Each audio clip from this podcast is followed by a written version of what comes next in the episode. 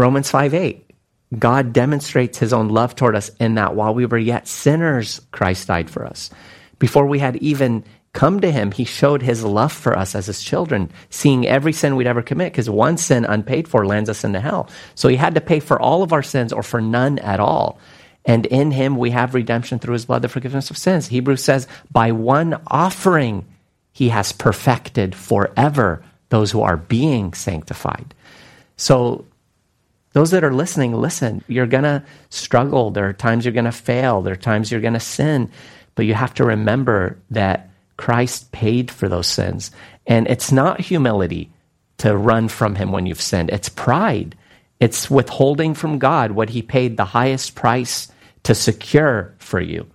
The blood of his son was shed so that you can have forgiveness of sin.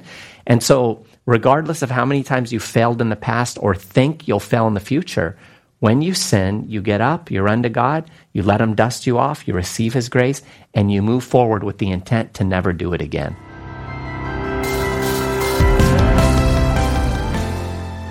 Chicken leg hopping competition.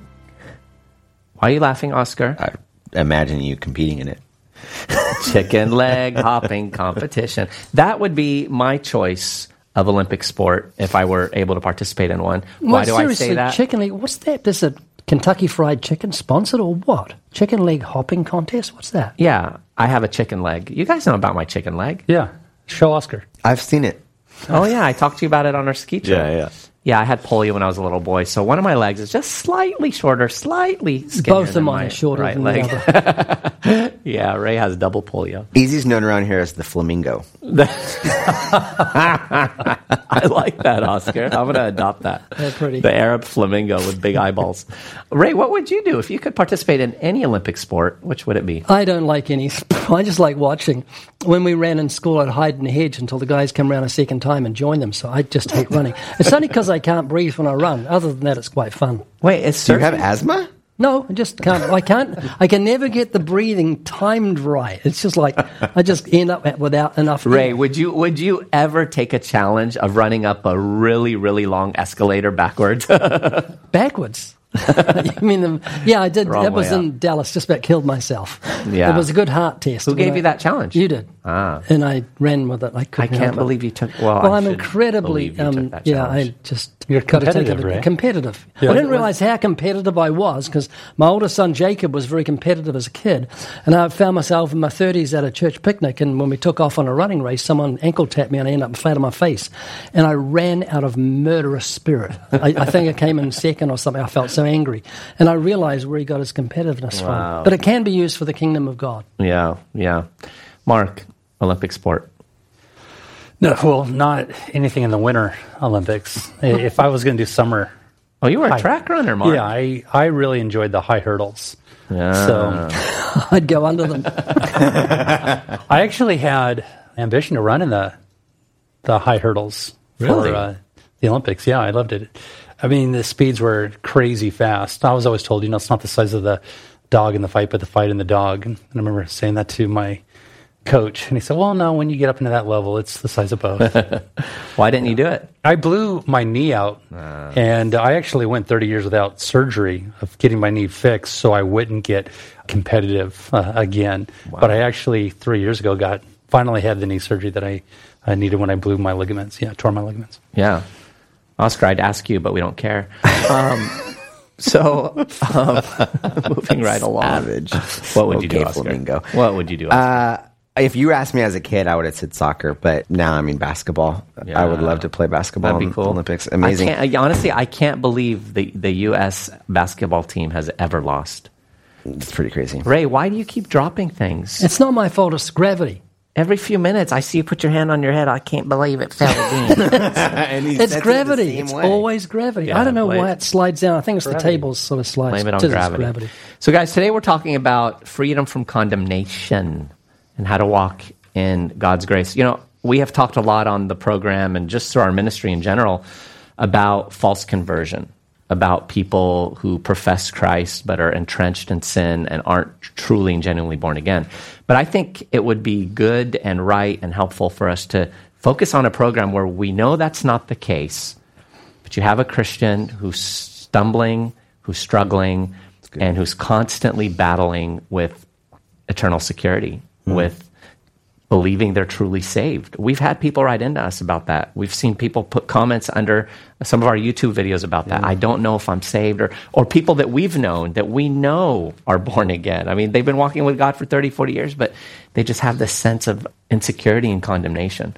So I think it's really, really important mm. that we deal with that. You know, I think I've shared this before. It's a quote worth sharing. I shared a lot with men, people who simply can't move forward and they're haunted by their past. Hmm. And the condemnation is so great that they cannot sleep at night, they cannot function during the day. The condemnation is so strong that their mind wanders in, in the simplest of conversations. Yeah. What do you do? Well, Sproul was asked that same question. How do you deal with that person who is so overwhelmed with condemnation? And he said, This is what I tell them to do. I say, Listen, if you still feel condemned, then pray to God again. But this time, don't ask Him to forgive you for the sin that is haunting you. Rather, ask Him to forgive you for insulting His integrity by refusing to accept His forgiveness. Wow. You see, when God promises to forgive his people when they repent, he is not playing games. If he says he's going to forgive you, well, then he's going to forgive you. And he who the Son has set free is free indeed. Mm-hmm. That what is happening is you are hanging out inside of a prison, but the jail cell is wide open and the outside door is wide open, and you choose to live like a pauper when you've been blessed with every spiritual blessing, namely fellowship with God. You are missing the current moment because you are thinking about what you did in the past and it's haunting you. Wow. That's good. God's grace is so otherly and so foreign to the lives that we live that it's not a surprise in some ways that we just simply have a hard time understanding it. I mean, if you think about it, our entire lives, from when you were a child, is built from a quid pro quo. It's performance based. You just talked about sports, right? Like playing sports as a kid, we grow up thinking that our lives are performance based. How well am I doing in school? What grade am I getting? Am I good at sports? Even in relationships, we have relationships with people, and it is to some degree a quid pro quo. I know that Could you define quid pro? it's performance based. I need to do something in order to gain something. Right. I have a friendship and it's a two way street. I'm providing and then they're providing as well. And if I stop providing, maybe they walk away. So think about it, uh, you know, your relationship with your job. You work hard, you get educated, you get a job, but now you got to keep that job. And you know that if you stop showing up, you stop working, or you do something wrong, you're going to get fired. Even in our relationships, even in our most intimate relationship, there's lines in which we cannot cross. So the point that I'm making is every relationship, every part of our lives is built on a system of works. I need to do and perform in order to receive. And then the grace of God comes into play. And it's so otherly and so foreign. It says to us that he chooses to save simply because he chooses to save. He saves the lost because he wants to. He doesn't look inside of Ray or Mark or Oscar and Easy and think to themselves, there's something redeemable in that person. Instead, he redeems and then something redeemable is given to us, right? And so we ought to look at God's love for us and God's grace towards us in such an otherly way because it's not comparable to any other relationship in our entire lives. It's not dependent upon our performance. That's exactly right. What a relief. So I guess this is consistent then, right? So that quid pro quo, I will do something, I get something in return. Well, now, when I blow it, I deserve to be punished, right? And within Christianity, God will never punish his children. He'll correct, he'll chastise. He does that for the people that he loves, but he's not out to punish people because he punished his son Jesus Christ. And I like what Bryan Chapell said. He said, God doesn't want us to punish ourselves to erase our guilt. He punished his son to cancel our guilt. God will not build his kingdom on our pain because he's building it on his mercy. That is the idea. And this is what separates Christianity from every other mm-hmm. worldview out there, and that is that five letter word, grace. Mm-hmm. Right? The world does not understand Unmerited grace. favor. And finally, Erwin Lutzer said, There is more grace in God's heart than there is sin in your past. That's good. Yeah. Yeah, I, I think that a big part of it is this performance based acceptance mentality, don't you think, Ray, that a lot of people have? It opens fear into your heart, access of fear. When you think I have to perform to please God, I please God in Christ. I have the righteousness of God in Christ. I have a smile. Hmm. Nothing can earn it. Nothing deserves it. Which is is that that old saying? God's riches at Christ's expense. Is that biblically sound? Yeah. I've heard people disagree with it in the past theologically, and I, I think it's sound. It's wonderful. Yeah, no, it's it's yeah. it absolutely is beautiful. And they're talking about grace, G R A C E. Yeah, the acronym. The acronym. You know, I come across people all the time that just think, man, I, I'm in this cycle. I can't get out of it. I've already asked for forgiveness, and I committed that act again. I just I don't know what to do. I don't know how to move forward. And I read something one time from someone I don't know who who said it, but it stood with me.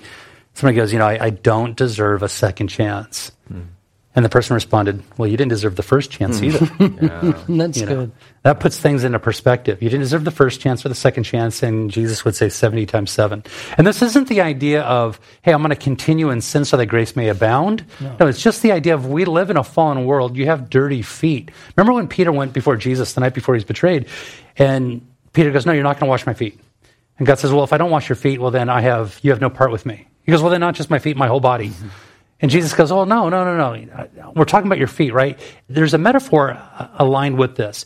Peter, you walk in places that you shouldn't walk, figuratively. You do things that you really shouldn't do. And so there's a symbolism attached to this. I'm washing your feet. This is the servant way to go. And you guys will be servants of all as you go forward. And you're going to forgive people as they do you wrong just as well. Yeah. I think a lot of times we see condemnation amongst Christians because there is, I think, a radical lack of gospel meditation.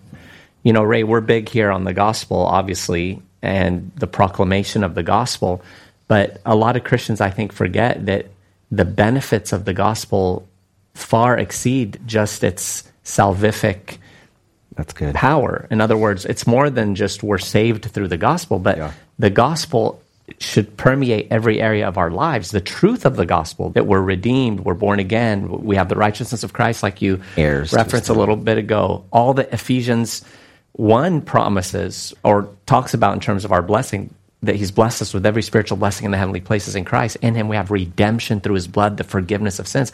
All of that is gospel truth. Mm. And so do you think it's just that Christians aren't instructed in this or just don't realize it? Well, I, I, live by the grace of God. It's the oxygen that I breathe. And there's a paradox in it. If you use the law to bring the knowledge of sin, it so puts salvation out of your reach. It's not a leap in the Grand Canyon, it's a leap from the earth to the moon mm. to try and please God. You cannot do it. That's what the law does. And so it strips us of any thought that we're going to please God by our good works. It's all by grace. I mean, people say you're preaching legalism by using the law, but it produces the exact opposite of legalism. Mm-hmm. It's someone who comes through a door of not seeing sin as being exceedingly sinful. They're the ones that say, mm, My Bible reading pleases God, my witnessing mm-hmm. pleases God, my fellowship pleases God, my tithing pleases God. No, nothing pleases God except the righteousness of God in Christ. And because I know how far I've fallen short of God's glory, because the Lord brought the knowledge of sin and showed it to be exceedingly sinful, I am saved by grace alone. Mm. And that means I don't, nothing in my hand I bring, simply to thy cross I cling. And I'm not the Christian who's come through that door of seeing how evil his heart is, will never say, touch not, taste not, and handle not, which is what religion says. And it's what the legalist actually says. Those things please God. Don't touch this, don't do that, don't listen to that. That's not pleasing to God. That's what my walk is based on. No, it's based entirely upon God's mercy, His grace Amen. in Christ. Yeah. Tell me what gospel meditation looks like practically. I love that phrase. I've, I don't think I've ever heard you say that before. What do you mean by that? And practically, how does somebody meditate on all aspects of the gospel? Well, let me just say, first of all, two of the most influential books in my life. This is the one I haven't written yet. Exactly. That's exactly. the other one's Gospel say. Primer. Yeah, Gospel Primer and The Discipline of Grace. Discipline of Grace by Jerry Bridges. Gospel Primer by Milton Vincent revolutionary. I'm sure I've referenced them on the program before, but mind blowing in terms of the reminder about the gospel and every aspect of life that it affects and that it touches on. And when you're meditating on that, you know, Milton Vincent wrote that his book because he was inspired by The Discipline of Grace by Jerry Bridges. And Milton Vincent had been a believer that lived under radical condemnation all the time, just like almost erratically. I need to make sure I'm saved. I'm, you know, all, mm-hmm. anytime you, and when he read the discipline of grace, it just opened his eyes to what we possess in Christ and who we are in Christ and what the gospel did and what it means. And so then he wrote this whole book and he, he wrote kind of the instructional section and then he wrote a section in poetry and then a section in prose. And he just goes through and he talks about every area. Like, why does the gospel affect humility? Because we see the example of Christ, who being in the form of God, did not consider it robbery to be equal with God, but made himself of no reputation, taking the form of a bondservant, coming in the likeness of men. Wow, if Christ, who came for what purpose? To die, right? To died on the cross, I can walk in humility. Mm. You know, I can learn from that example. Touches on forgiveness having struggles with forgiving people. And you think Ephesians 4 30 through 32, where it talks about if anyone has a complaint against another, even as Christ forgave you, so also should you. How did Christ forgive us? Through the gospel.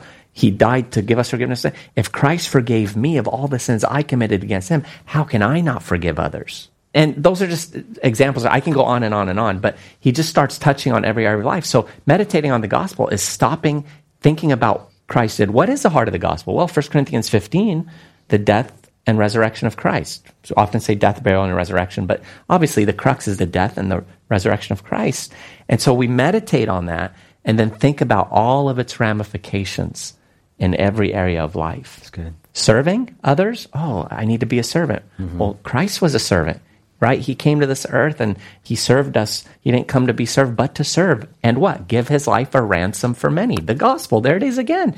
Oh man, I get so excited talking about this. Mm. Man, I love that. I love the way you said that because I had it in my notes to talk about First Peter on how Peter talks about the gospel or grace being like this multi-varied thing. And the word that he uses is like looking at a diamond having light shine on it and then moving it around, you see this kaleidoscope of colors. Like you never get over looking at it from different angles. And I think that for us, one of the things that's lost on so much of the quote unquote church in America is the reality of the gospel that God is judge and that we need to be saved from his righteous wrath.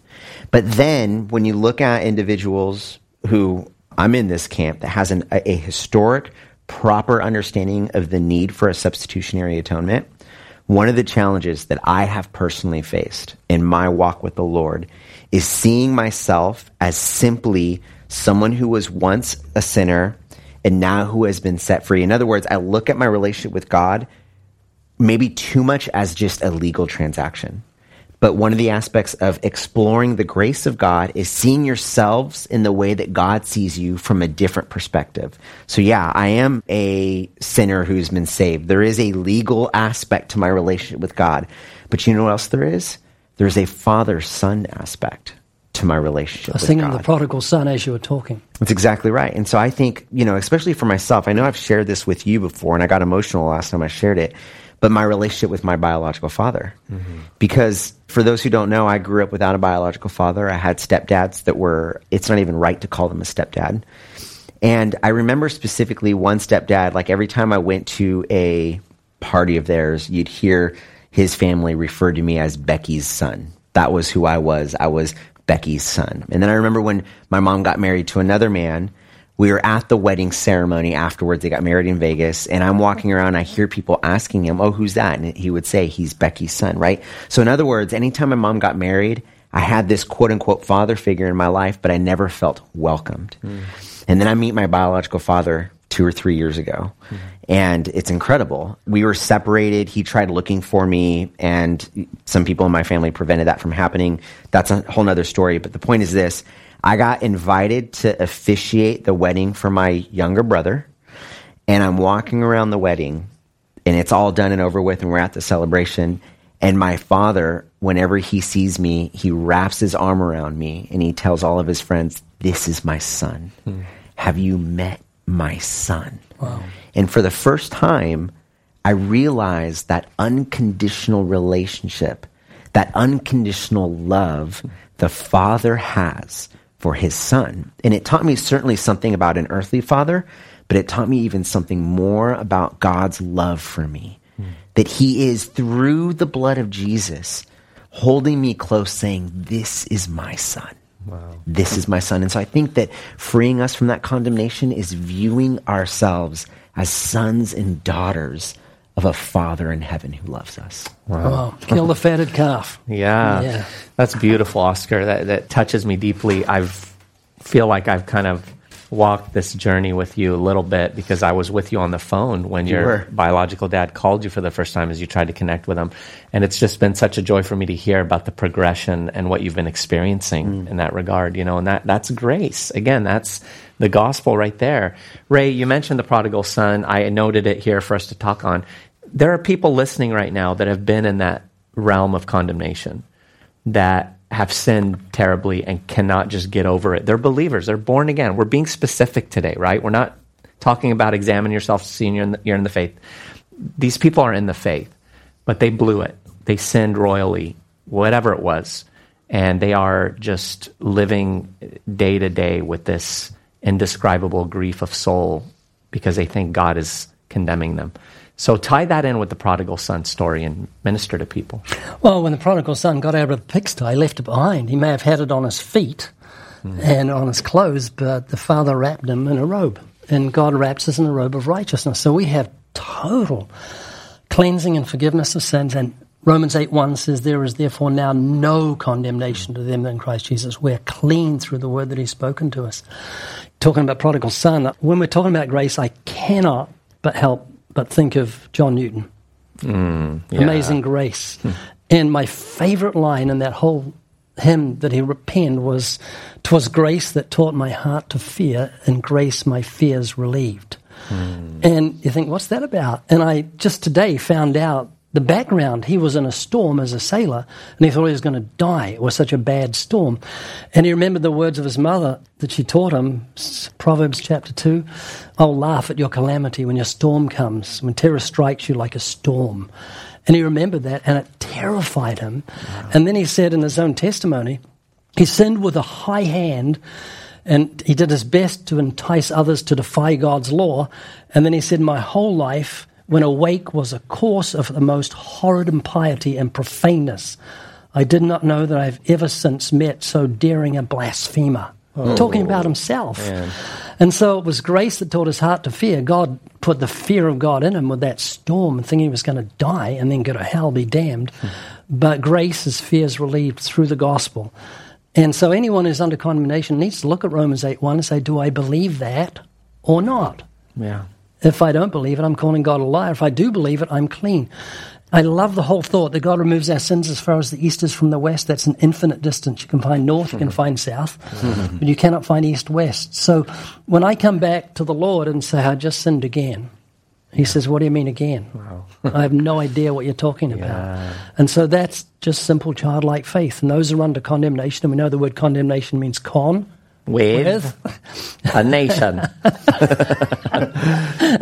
you know, I love that saying that says God throws our sins into the sea of forgetfulness yes. and puts up a no fishing sign. Yeah, that's good. It's really powerful. However, I remember my sins when I take communion, but without condemnation.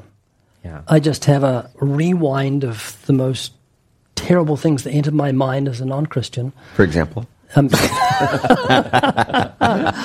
yeah, and I just go, thank you, Lord. Yeah. Thank you for the cross. And there's no condemnation. I can think of them without any any fear. You know, that's interesting you cite that, Ray, because in 2 Peter 1, which we've talked about before, where Peter talks about a, a whole list of virtues that should mark us as Christians, he says, if he who lacks these things is short sighted, and has forgotten his purification from his old sins. Right. Uh, even, he says, short sighted, even to blindness, and has forgotten his purification from his old sins. And sometimes there is a value in remembering what God has saved us from in that regard.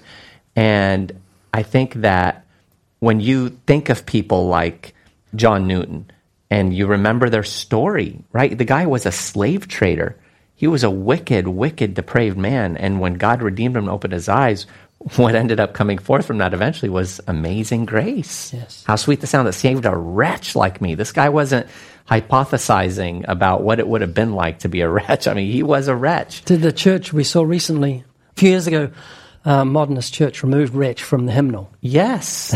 There was someone where a song was sung, and yeah, they changed I don't know what they something. changed it to. Oh, yeah, that's it's just it's just crazy. But it's against the backdrop of our sinfulness that we see the grace of God, you know, shining forth in all of its brightness. And so I think it's important for us to step back and think through the overwhelming grace of God. Mark, when we think through the Old Testament, like think of Judges, how many times the children of Israel sinned against the Lord repeatedly, and yet he still restored them. He still sent them another another judge to guide them out of their wayward ways. Yeah, it's beautiful. I got a quote from Mark, you. are you I mean, what am watching I supposed to comment on that, right? I mean, yeah, he was patient with people. That's what he does. He's patient. He's watching the Olympics. Right, I'm not watching anything of none of this. Vance Havner said God did not come to uh, rub it in, but to rub it out. Right, just my devotion earlier today. I'm in Proverbs 33 by Providence. You know, God gives grace. uh, Proverbs 33? Proverbs 33 verse four. Proverbs 3 verse 34. Proverbs Proverbs 3 Proverbs 32. 31. Just seeing if we're awake, Mark. Very clever. It's verse 34. Book of Editions. Proverbs 3, verse 34. That's fine. No, you're not telling God gives grace to the humble. Scripture says to humble yourself under the mighty hand of God. Notice he's telling you to humble yourself Yeah. because God knows how to humble you. Hmm. Right? If you don't humble yourself, God will know how to humble you. We look at the book of Daniel and see what God did with Belteshazzar, Nebuchadnezzar. You know, I think Nebuchadnezzar, right? So continually they would sin against God and God would have mercy when they would repent. That you will not find a place where somebody sought for forgiveness and God did not give forgiveness. You know, I just taught this just this past week. Remember the same elements that are inside of us. You know, we collect all sorts of things. We collect stamps, we collect celebrity signatures, we collect baseball cards, we collect Lego figurines. Well, God has a collection as well, and it's a dust collection. Hmm. We're made of dust, we're made of dirt. God made us from the dirt, and God is collecting dirt, and dirt is dirty and we make dirty mistakes. And we see as we look back through all of the Old Testament and even in the New, where we would sin, they would sin against God, and God would be quick to forgive, quick to demonstrate his mercy, quick to give his grace when, and the caveat is there, when they repent, when they're humble, when they break down and tear down those altars and those high places of idolatry and worship, because God does not compete. So if you, here, the promise is simple you humble yourself and you draw near to God, He'll draw near to you. He'll be quick to forgive you if you ask for forgiveness. Simple.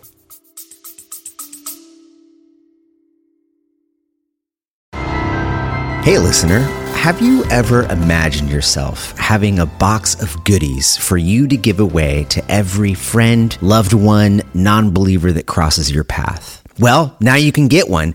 That's because Living Waters is giving away 10 free boxes of goodies every single week. That's eight in the USA and two overseas. And this is being made possible by a faithful partner of ours that has given us funds to make these resources available to you for free. Each of these boxes has a hundred dollars. That's right, a hundred dollars worth of tracts, books, and even your very own podcast mug. Go to livingwaters.com forward slash podcast, fill out the form, and then listen to the end of the episodes where we will be announcing our winners. Livingwaters.com forward slash podcast. Good luck. I like John Bunyan's quote. He said, Dark clouds bring waters when the bright ones bring none. Hmm. And I was just thinking how Paul was going through a dark time. Three times he asked God to deliver him, and God says, My grace is sufficient for you. So we have grace extended in the gospel, but grace continuance in Christ when we go through tough times. Yeah. And I think, too, looking back on those that did sin royally, I mean, we could take David as an example. And what's interesting about David is even after his death, he was referred to as a man after God's own heart. He was referenced as that kind of man. But David sinned royally. I mean, he committed adultery, he hid his sin, he had Bathsheba's husband killed. And yet, I think of what Nathan the prophet said to him. The second that David said, Surely I have sinned against the Lord, right? He did the whole Right, "You there's are no the man." hesitation with the answer. Yeah, I love it. He did the whole "You are the man" thing with him, with the whole story about the guy who took the other guy's sheep that was like his pet or whatever. And David was indignant. He was angry about that. And imagine that moment, that moment of enlightenment. You are the man, and you just realize, whoa, my sin is no longer hidden. You know, and David immediately says, I surely I have sinned against the Lord. And yeah, without skipping a beat, Nathan says, and the Lord has put away your sin. Now there were consequences. Yeah. You know, the sword didn't depart from his household and, and there were radical consequences.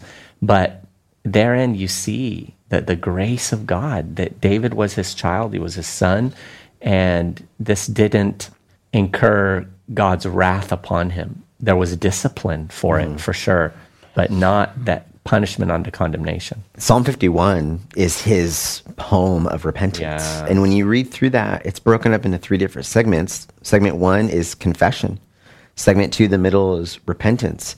But it doesn't end there, it ends in celebration. It ends with him, once he turns the corner and says, Restore to me the joy of your salvation, Lord, it turns into celebration of God's grace on him. And then it turns into him talking about proclaiming God's grace into the world when he says, I will stand on Zion, I will open my mouth and speak your truths. And so our understanding of grace moves us from that judgment, from that knowing that we've wronged, into celebrating that God has forgiven us. Yeah. and his evangelistic thrust. We Yep. can read there. Then will I teach transgressors your ways, and sinners shall be converted to you. Hmm. Wow. Psalm 51, Ray, has always been a favorite of yours. I mean, you, you cite Yes. it a lot. Yeah, I love it. What is it in it that, that really stands out? I think you? David owns his sin. That's what thrills me because when, when you go through the commandments with anyone, it's like everyone sins, everyone lies, everyone. Sins. But the real penitent is the person that says against you and you only have I sinned and, and done this evil in your sight. Yeah. And so it's thrilling because it's my testimony as a Christian. That's how I felt, and that's how I feel. Psalm 51 was the first chapter I memorized in the Bible. Really? Really? I love that song. Wow. You know, I love the saying that says God doesn't forgive excuses, only sins. Wow. And I think that good. there is this perception on people's part that calling it what it is before the Lord without justification is going to somehow be a bad thing. it's like, it's the opposite. Our minds play these crazy, insane, diabolical tricks on us. Nothing delights God more than for the believer to say, Lord, it's mine. I own it. Like you said, David owned it. It's my sin. I've often said the heart is both the sin factory and the sin warehouse. It's a place where our sin is manufactured. Mark 7 deals with that. It gives that whole list of sins, and it says they come from within, from the mm-hmm. heart of man. But it's also the warehouse because sometimes that sin is manufactured and instantly stored on the shelves of our heart, and we don't know that it's even there until we're shaken up in a certain way and it comes up and it's like, whoa, okay, that's mine. And when we own it, when we humble ourselves, yeah, God, as opposed to the proud, gives grace to the humble. Mm-hmm. There's cleansing. There's, it's like the man who says, hey, I'm sorry if I did anything Right. to offend you. If you might Or have I'm been sorry if that offended you. Yeah, Which right. is not really saying I'm sorry for anything. No, yeah. And so understanding that and recognizing, listen, Romans 5 8, God demonstrates his own love toward us in that while we were yet sinners, Christ died for mm. us. Before we had even come to him, he showed his love for us as his children, seeing every sin we'd ever commit, because one sin unpaid for lands us into hell. So he had to pay for all of our sins or for none at all. And in him we have redemption through his blood, the forgiveness of sins. Hebrews says, by one offering, he has perfected forever those who are being sanctified. So, those that are listening, listen, you're going to struggle. There are times you're going to fail. There are times you're going to sin. But you have to remember that Christ paid for those sins. And it's not humility to run from him when you've sinned, it's pride. It's withholding from God what he paid the highest price to secure for you the blood of his son was shed so that you can have forgiveness of sin. And so regardless of how many times you failed in the past or think you'll fail in the future, when you sin, you get up, you run to God, you let Him dust you off, you receive His grace, and you move forward with the intent to never do it again. And I think maybe, Mark, that's what's missing as well. It's that taking our sin seriously enough to say, I'm also intent by God's grace to flee from that and not do the things that lead me down that road. Yeah, and recognizing that God enables you to do those very things, right? The only joyful Christian is the obedient Christian. You know, that there's no peace for the wicked, there's no peace for the righteous, even who do wicked things. There has to be that sort of a game plan to continually forget what lies behind. That's kind of the way you opened this whole thing up. That we need to be quick to forget successes and failures and all like, yet learn from them in, in order to continually move forward. I had a gentleman come up to me last Sunday. I was in Tennessee speaking at a church, and I had this military gentleman come up to me, and he was a big guy, and he had tears in his eyes, and he said, I had a moral failure. I gave my wife an STD, mm. and I just told her. I just came clean. And he said, But you said something that stood out to me. And he goes, oh, You said something that stood out to me. One, you said your Redeemer is bigger than your past. Mm-hmm. And then the other thing you said was, which was very practical, and I've said it probably a million times on the, even on this podcast, which is just simply this: the reason I know that God isn't done with you is because you're still alive. Yeah, you know, you'll know when God is done with you, mm-hmm. right? But until then, you know, we've been created for good works, for our good and for His glory. If you're still alive, you know that God hasn't thrown in the towel, right? He He knows all about you, and He's not going anywhere. Right. So we can have that full assurance of drawing near to God and saying, all right, so I messed up. I, yeah, I might mess up again, but where am I going to go? Back to Egypt? Mm-hmm. Right? That going back to bondage and slavery and living underneath the house of a dictator who has nothing good in mind, right? I can't serve the enemy anymore. So I'll go anywhere as long as it's forward. And that needs to be the mindset that, yeah, as soon as I mess up, I'm going to lift my hands up. I mess up, I'm going to lift my hands up and I'm going to draw near to the Lord, trusting with full assurance that He's going to draw near to me. Yeah. Yeah, I think it's that attitude of regardless of how many times I failed in the past or think I'll fail in the future, I'm determined to get up, receive God's grace, and move forward. Right now. Right now. That's even right. even the word determined though may for some people be like, oh, I have to go prove or earn, or and that's my trouble is that I feel like I've never done enough for God's grace. And I think that another way, speaking of different aspects of the gospel, to understand your pursuit of righteousness is a celebration. So you think about the paralytic who spent his life sitting on a mat and not walking. And then Jesus comes and he heals them. And he tells them to get up and walk, pick up your mat and walk. He stood up on those feet, celebrating his healing. Yeah. Do you think that guy walked around for the rest of his life like, oh man, I better use my feet because God gave them to me? Mm-hmm. No, he celebrated the fact that he could now walk. He celebrated the work of grace in his life that Jesus offered, yeah. offered no him. longer defeated. What's that? No longer defeated. He's no longer defeated. defeated. defeated. and for for Is us, that original, Ray? It just happened live on air. This came out of my mouth. Inspiration. But Psalm 51 does the same thing. David repents of his sins not out of a way of working off a debt that God has paid. Rather, he repents of his sins and walks in righteousness, celebrating the grace that God has given him. And so our yeah. repentance leads to a celebratory change in our lives. Isn't it summed up that salvation's a free gift and we can't do anything to deserve it? We just yeah, receive it. Absolutely. Right through our whole yeah, lives. and Oscar, by determine, I mean, and I think it's important to clarify, it's having that attitude, like Paul said to Timothy, be strong in the grace that is in Christ Jesus.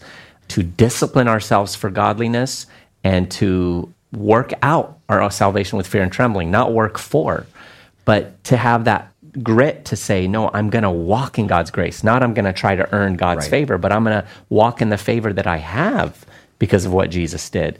I knew what you meant. I just knew that Mark didn't know what you meant. Yeah. you know that Mark doesn't speak English? We've never had any disagreements on this program, I don't think. How dare you? Yes, we have. We have Listen. Not. We have not. Okay, so, man, you made me lose my train of thought. Good. We can close the program. That's not true. We had a disagreement.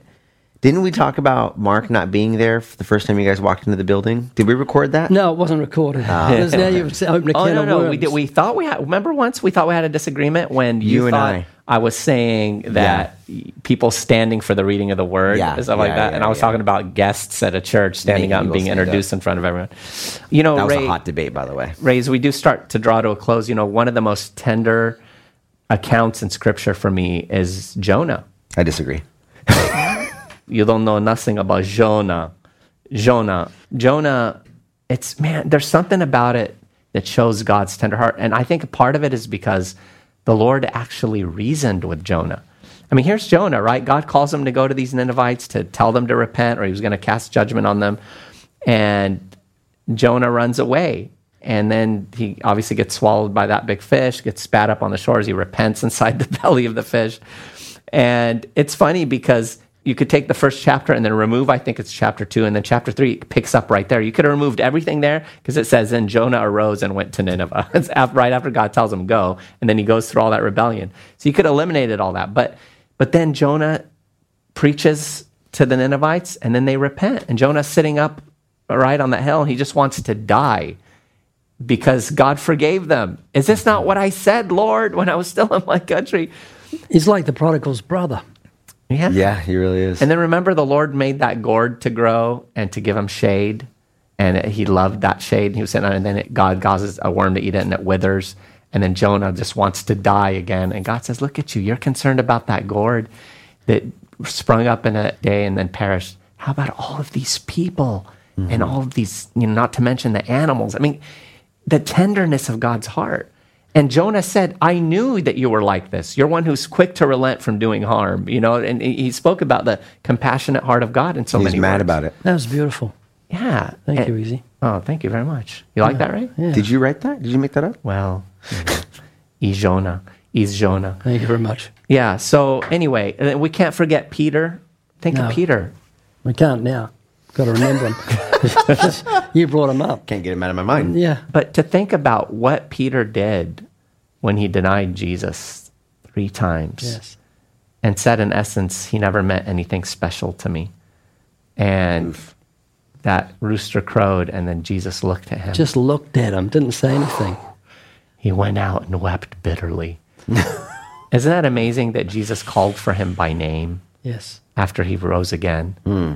and even we see at the end But of- go and tell the disciples and Peter. and peter Yeah. and at the end of John, where Jesus talked to him about, Do you love me? Do you love me? Do you love me? And he spoke to him about feeding his sheep and feeding his lambs. And he, he still used Peter.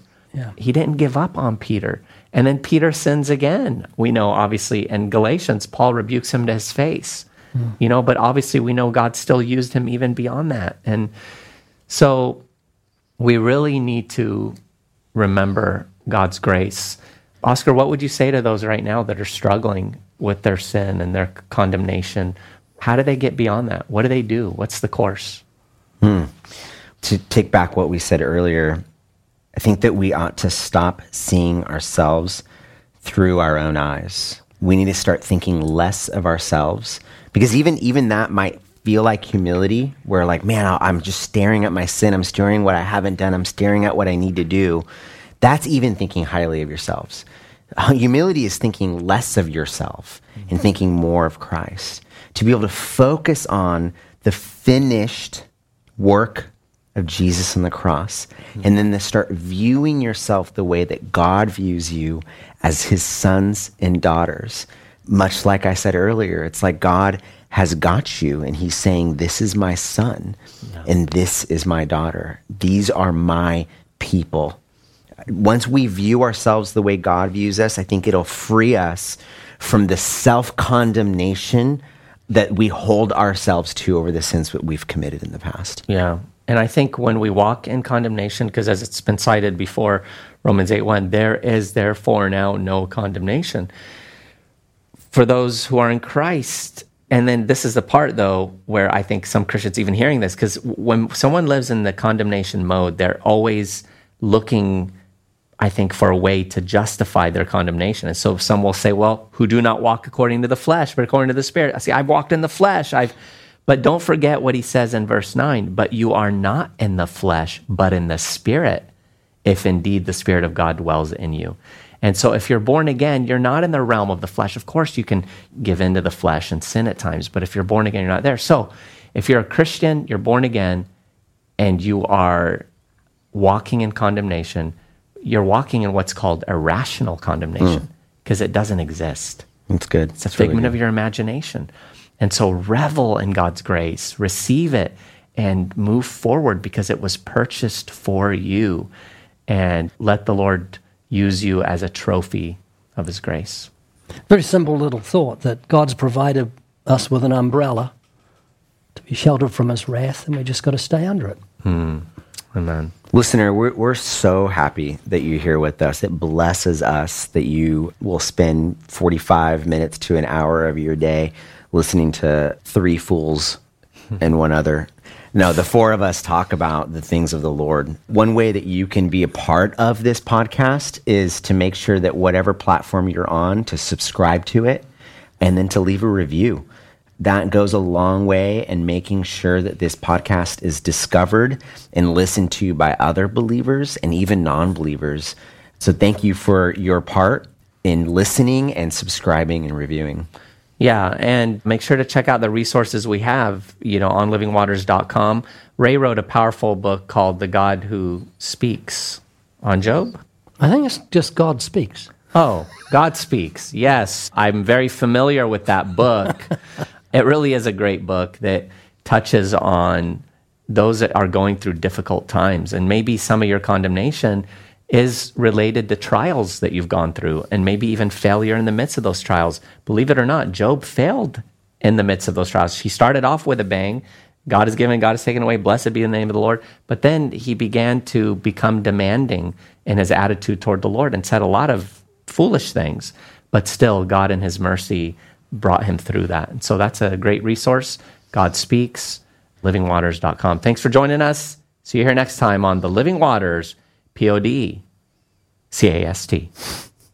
You had to think You about it. You just can't say it regularly. No, and I never will.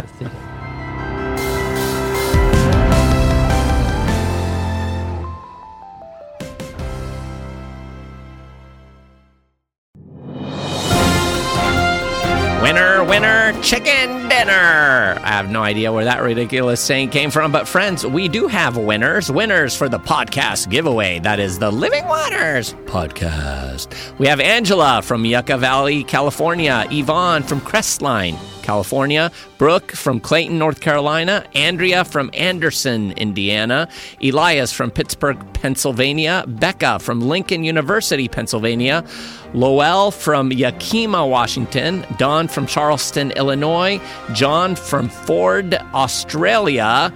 Good on you, mate. And Dave from Willen Lane, United Kingdom. Congrats.